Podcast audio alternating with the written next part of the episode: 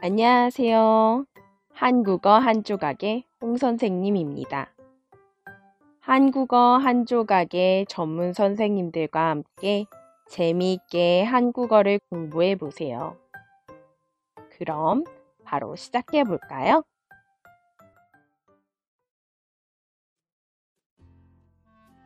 벌써 2021년의 연말이 다가왔네요. 한국에서는 겨울이 되면 어려운 사람들을 돕기 위한 봉사나 기부 행사가 많은데요. 그래서 오늘은 따뜻한 겨울을 위한 봉사와 기부에 대해서 같이 이야기해 보려고 해요. 여러분들은 기부나 봉사활동을 해본 적이 있나요? 우리는 많은 사람들과 함께 살아갑니다. 서로 다른 상황을 알게 되면서 사회에 선행을 베풀기도 하죠. 국가 상관없이 도움이 필요한 곳에는 많은 사람들이 도움의 손길을 보내주기도 합니다. 그러면 다른 사람들을 도울 수 있는 방법은 어떤 것들이 있을까요? 먼저 봉사활동에 대해서 이야기해 볼까요? 여러분은 언제 처음으로 봉사활동을 해봤나요? 저는 초등학생 때 처음 해본 것 같아요. 한국에서는 학교에서 봉사활동을 적극 권장하거든요.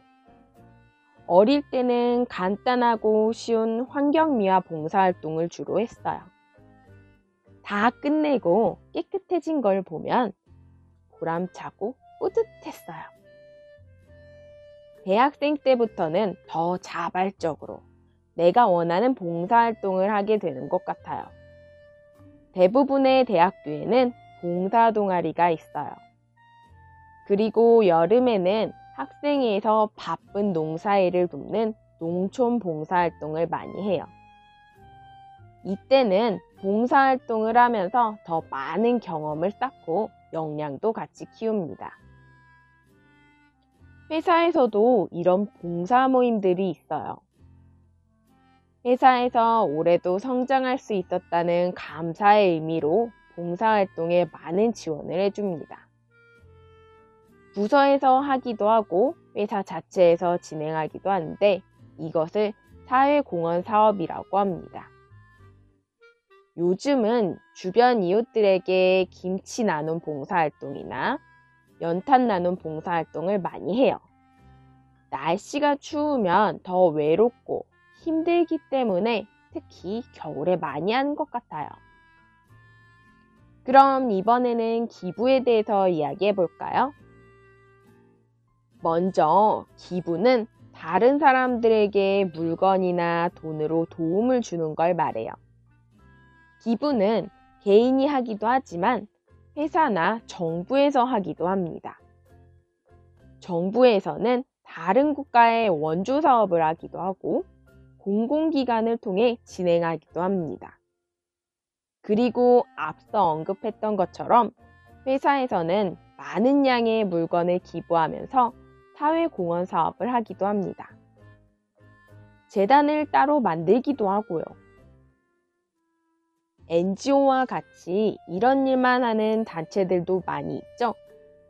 종교단체에서도 다양한 사회공헌 사업을 많이 합니다. 이런 단체에서 집을 수리해 주기도 하고 생계에 어려움을 겪고 있는 사람들을 도와주기도 합니다. 사람들이 개인적으로도 기부를 많이 하는데요. 저는 가장 인상적인 게 연예인 기부입니다. 연예인들이 직접 기부를 하기도 하지만 팬클럽에서 생일이나 데뷔 날짜에 맞춰 그 연예인의 이름으로 기부하기도 합니다. 돈을 기부하기도 하고 쌀을 기부하기도 해요. 지방 작은 도시들의 어린이 도서관을 지어주는 사례도 있어요. 최근 터키에 산불이 났을 때도 방탄소년단과 김연경 배구 선수의 이름으로 많은 사람들이 묘목 기부를 했죠. 저는 자신이 좋아하는 사람의 이름을 더 많이 알리면서 좋은 일도 같이 한다는 게 참 흥미로운 것 같아요.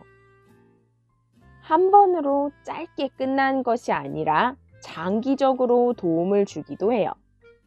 특히 꾸준히 한 사람이나 가족에게 지원해 주는 건 후원이라고 합니다. 특별한 재능이 있는 사람에게는 장학금으로 후원을 하기도 하죠.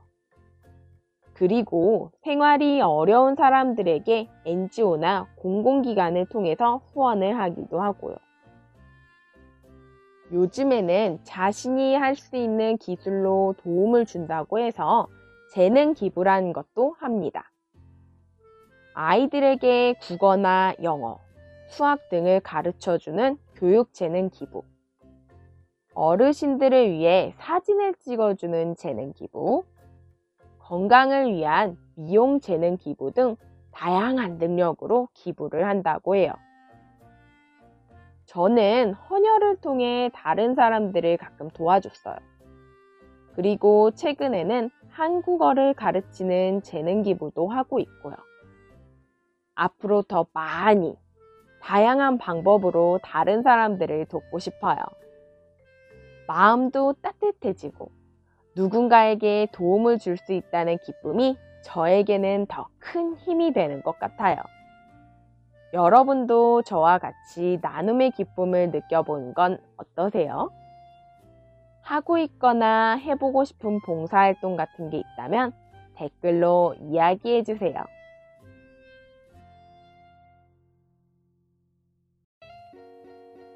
한국어 한조가 유튜브나 인스타그램에서 항상 여러분의 코멘트를 기다리고 있습니다. 오늘도 들어주셔서 감사합니다. 다음에 만나요. 안녕.